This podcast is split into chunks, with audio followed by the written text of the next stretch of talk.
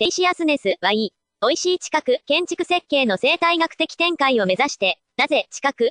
なぜ作るのか、これは一番根源的な問いだと思われる生態学の視点はそれに対していくらかでも答えてくれそうに思えた。美味しい料理、もしくは料理が美味しいとはどういうことだろうか？味が良いことや彩り、誰と食べるか、どんな状況で食べるのか、その料理の背景にある物語や風習など要因はいろいろと考えられるし、楽しくワイワイと食べる時もあれば、静かに深く味わうこともあるだろう。いろいろな美味しい料理が考えられるが、どの場合もそれによって直接的に何らかの意味や価値が乱されているように思われる？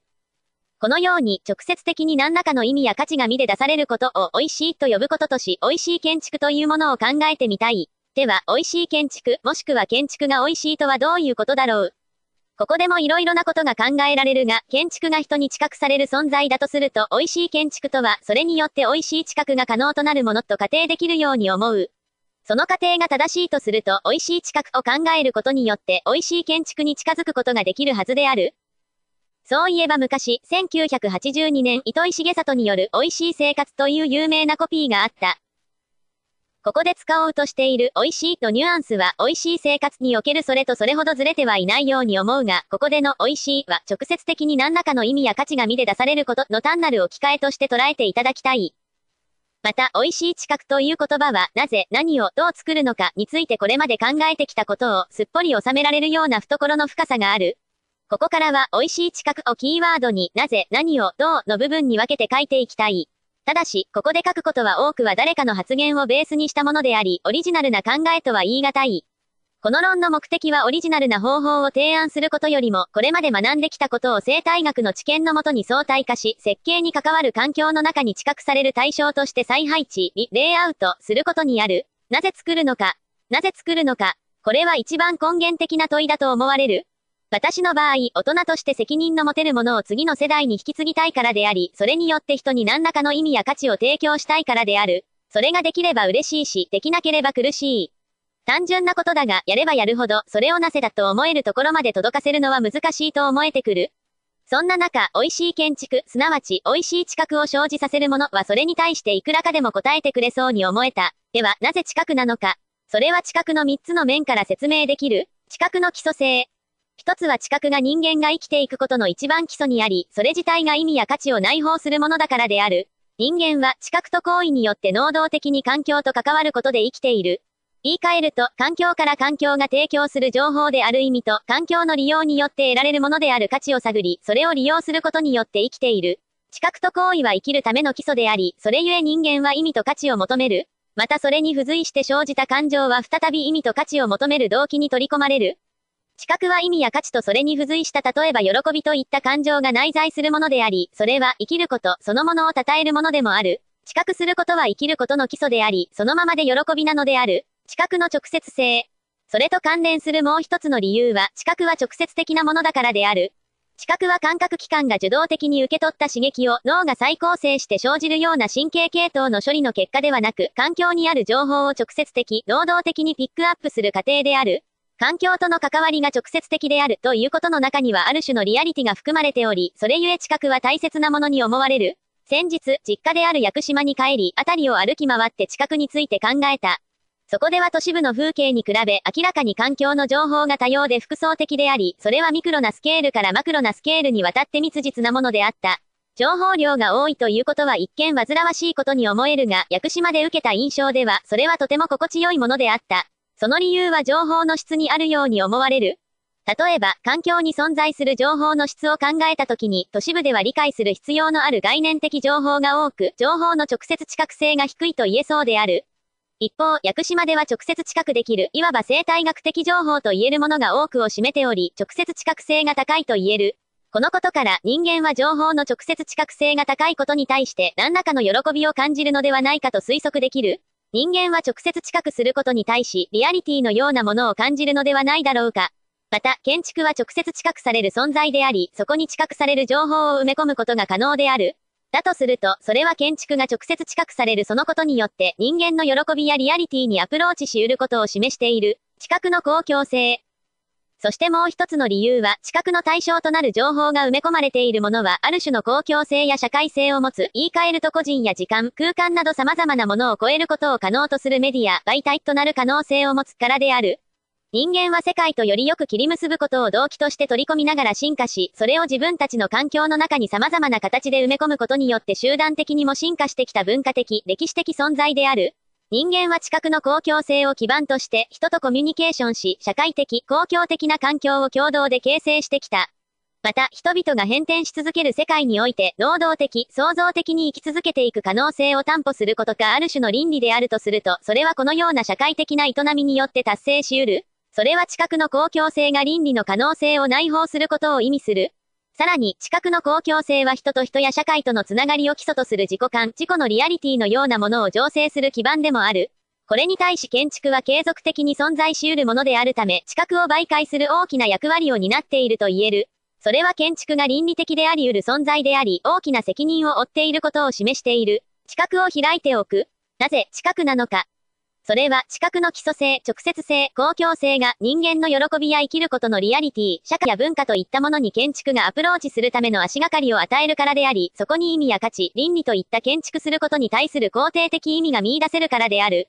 しかし、この根本的な、なぜという問いとその答えはそれでも絶えず開かれていなければならない。そうでなければ知覚的な振る舞いの扉を自ら閉じてしまうことになる。なぜ作るのか。それは最後は目の前の環境、現実の中にある、補足、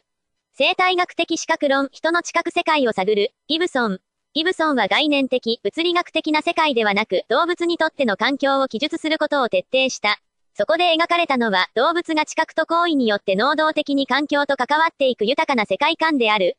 科学的な是非は判断すべくもないが、それまでの心と身体を分け機械のように動物を捉える凍った世界観よりも、人と環境がダイナミックに関わり合う生命力に溢れた世界観を支持したい。また、凍った世界を抜け出した視点は建築をより自由で豊かにするように思われる。直接知覚とは、方位向配列から情報を得る活動である。これを私は、見回す、歩き回る、見つめるなどの探索活動を含む情報抽出の過程と呼ぶ。これは、どのようなものであれ、指針系入力から情報を得るという仮定された活動とは全く別物である。ギブソン、ギブソンは未知覚に関する実験によって、知覚が受動的な入力に対応する反応や反射ではなく、労働的な活動であって、直接的に知覚するということを示した。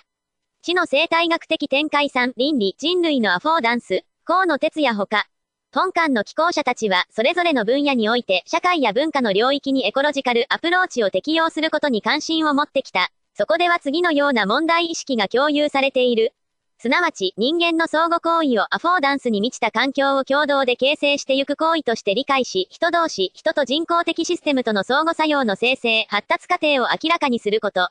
コミュニケーションを状況に埋め込まれた身体的な循環過程として捉え、飛躍的なコミュニケーション活動を身体的相互作用から延長された新しいアフォーダンスの生成あるいは身体的アフォーダンスの再配置として理解しようとすること。本館はこれまで法画的、散発的にとどまっていた社会的アフォーダンスに関する研究を総合し、生態学的アプローチに立った人間関係論、コミュニケーション論、記号論、社会学、文化論を構築しようとするものである。河野哲也。河野氏は世界を変転し続けるウェザーワールドとし、そこでの倫理的命題を本人が自己維持のためのレジリエンスを持ち得るような一群のケーパビリティを形成することであると定義した。ケーパビリティは生き方の幅、レジリエンスは回復力を意味する。要するに、どうなるかわからない世界で本人が生きていくために、能動的に関われる可能性を多様に用意してあげることが倫理であるということだろう。これは建築のアフォーダンスが倫理的であり得ることを示している。また、第6章では自閉症スペクトラム、アスペルガー症候群の当事者でもある著者、あややシャツキの自らの知覚特性との付き合い方を発見していく体験が描かれている。それは、それまで規範や常識によって抑えられていた知覚に素直に従うようになり、アフォーダンスを発見、再配置していく過程とも言えると思う。それによって俯瞰できる自己感が生まれ他者と繋がり始めたという事実は、アフォーダンスの発見と配置が自己のリアリティに関わることを示しているのではないだろうか。アフォーダンスの心理学、生態心理学への道、エドワード・ S・ リード。この本では進化、行動、価値や意味、社会や文化、言語や思考といった動物、人が生きることに関する問題が次々に描かれる。そこには一貫して個体と世界、環境との切り結びという考えが中心にありぶれない。いや、ぶれずにそれらを描き切り科学的な基盤となり得ることを示すことこそが本書の目的であった。意味と価値は環境内にある外的なものであって心の内の内的なものではない。意味はアフォーダンスを特定する情報であり、その探索的活動、知覚の動機となる。価値とは情報によって利用可能となった意味を実際に利用した結果として得られるもので、遂行的活動、行動の動機となる。動物はアフォーダンスを意識し行為するために意味と価値を求めるのである。また、人などの社会的動物はその意味と価値を共有することが可能となり、集団で意味と価値を求める。そうした動機づけの集団化は文化と技術と言える。それらもまた新しい選択圧を受け洗練されうる。この本の価値は、ギブソンの理論を人間を取り巻く、そういった特殊な環境まで拡張するアイデアを提出したことにある。人間の際立った特徴は、社会性を持つことによって、集団的に生きるための意味と価値を求めることが可能となったことと、さらに環境を改変することによって、それらを場所や道具、言語や観念、習慣等によって定着、保存しつつ環境に合わせて調整し続けられるようになったことにあるだろう。ここで、集団的に生きるための意味は文化、集団的に生きるための価値は技術である。それをギブソンの理論を引き継ぎ豊かに展開した。これは集団としての人間の営みを個人や時間、空間を超えて共有可能なものとして建築に埋め込むことで、建築が人類の歴史の文脈を支える重要な一要素となり得ることを示している。経験のための戦い、情報の生態学から社会哲学へ、エドワード・ S・ リード。行動の動機となるような行動に付随して起こる積極的あるいは消極的な感じは孤立した内的状態ではなく世界を経験することの一部なのである。ごく普通に何かをすること、料理、庭いじり、裁縫、建築、音楽、スポーツ、これらの活動はフロイトによる妨げられた成功などではなくて、環境と触れ合うありふれた方法であり、そのままで楽しみなのである。すべての人間の経験には、ごく単純なそぞろ歩きから複雑極まりない技術的熟練に至るまで限りない可能性がある。従って経験の最も重要な面である希望は主観的感情ではなく、世界と我々の出会いの客観的特性なのだ。リード。この本では竜医の哲学を引きながら直接経験の必要性が説かれる中で経験の喜びや希望について描かれる。そこでは、知覚、経験が喜びや希望に直接的に結びつくものであることが示される。また、その感情は人間の心を支配する動機などではなく、経験に内在するものである。世界とのつながり、小野県ブログ。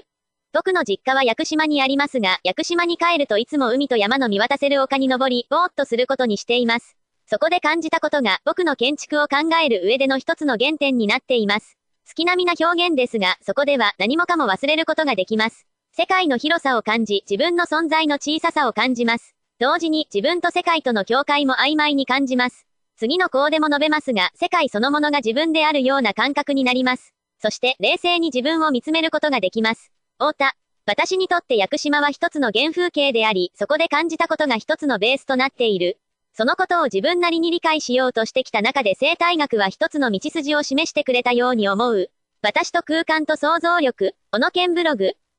私のいる空間が私である、ノエル・アルノー、自己と世界との関係は、はるか昔から人間にとって主要なテーマであり続けました。普段私たちは、こういうことは考えることもなく私は私で世界は別にあるものと感じていると思います。